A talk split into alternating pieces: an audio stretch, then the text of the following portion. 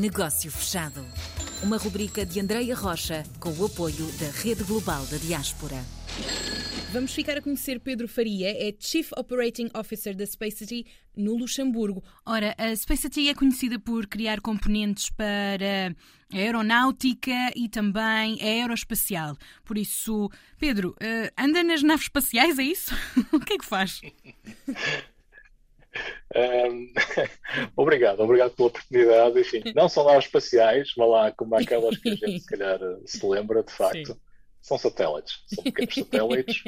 Uh, satélites que andam à volta, vão, vão até aos 40, 60 quilos cada um, a maioria deles, e depois há uma, enfim, uma nova plataforma que estamos a lançar uh, enfim, recentemente, já há coisa de um ano, que são plataformas um bocadinho maiores, que vão uns 180 a 200 quilos, que são satélites específicos da observação da Terra. Ok. Mas pronto, voltando à, à, à sua pergunta inicial, Andrea, porque, porque Luxemburgo uhum. e o que é que eu uhum. faço na Space Day? Sim. Uh, bom, Luxemburgo acabou já por se tornar uma história de quase 22 anos.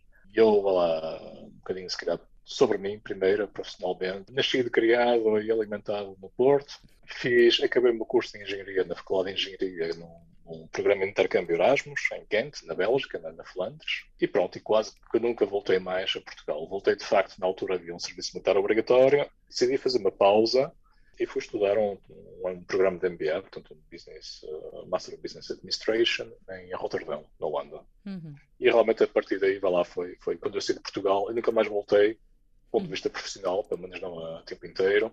Mantenho, claro, os meus amigos, etc., família, uh, por aí fora em Portugal. Fui para Paris, de imediato, portanto, isto em meados de 98, a trabalhar para a L'Oréal, portanto, um grande grupo lá, cosmético, certo. e, perfumes e tal vim para Luxemburgo, primeiramente para a Delphi, portanto, uma experiência no setor automóvel, onde realmente aí fiz uh, finanças. Uh, portanto, vai lá, seria o engenheiro que faria finanças para engenheiros. E vai lá, acabei a minha primeira fase da minha vida profissional na indústria, em setores vai lá, grandes, empresas muito conhecidas.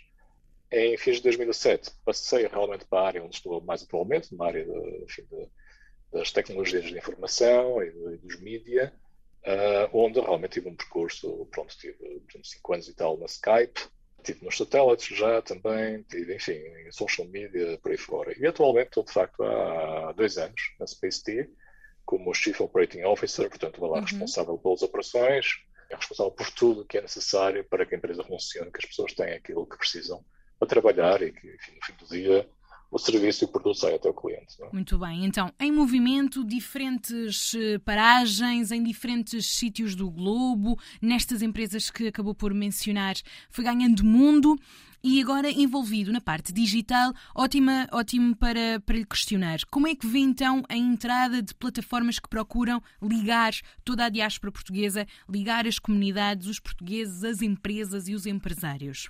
Ah, eu, eu acho que estamos lá, realmente numa, numa época, em, em tempos magníficos, é? fantásticos, extraordinários, porque temos aquela motivação e ideias de fazer uh, coisas, não é? de deixar lá, no fim de um certo legado, não é? Uhum. Temos uma tecnologia e ferramentas magníficas. Já imaginou o que teria sido esta, estes últimos dois anos, numa altura em que havia um telemóvel, se calhar até ainda analógicos, não é? Nos anos 90, 91, 92 uh, onde havia se calhar um, um jogozinho lá naquilo, não é? E o mundo um, não estava realmente todo em rede, não é?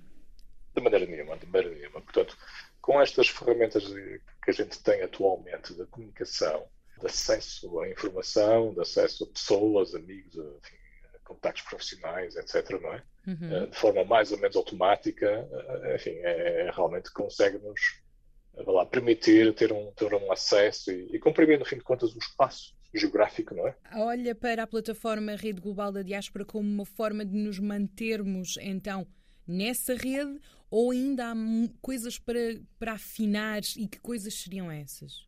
Eu julgo que é uma, uma excelente base. Há que realmente eh, capitalizar, portanto, investir eh, tempo e esforço de uma forma planeada, não é? Para que as pessoas comecem a utilizá-la por nós próprios, né? portugueses no exterior. Utilizamos muito mais outros meios, né? Assim, Portanto, acho que realmente podemos já capitalizar pelo trabalho que está feito. Manter lá, um certo lá, olhar atento, de uma forma, diria, periódica, uh, sobre como é que as pessoas estão utilizar a, a, plataforma. A internet está aqui a ter umas flutuações, mas acho que deu para perceber muito bem o que o Pedro quer dizer. A base está feita, a plataforma funciona, só temos é que interagir mais e mais ainda aqueles que estão espalhados a ouvir-nos neste momento no negócio fechado, interagir, ficar a conhecer os portugueses espalhados pelo mundo. Fica aqui então este também desejo de ir afinando e procurando mais interação por parte da diáspora. Pedro Faria, muito obrigada pela participação no nosso no negócio fechado. Parece, muito obrigado, muito gosto. Obrigado. Negócio fechado.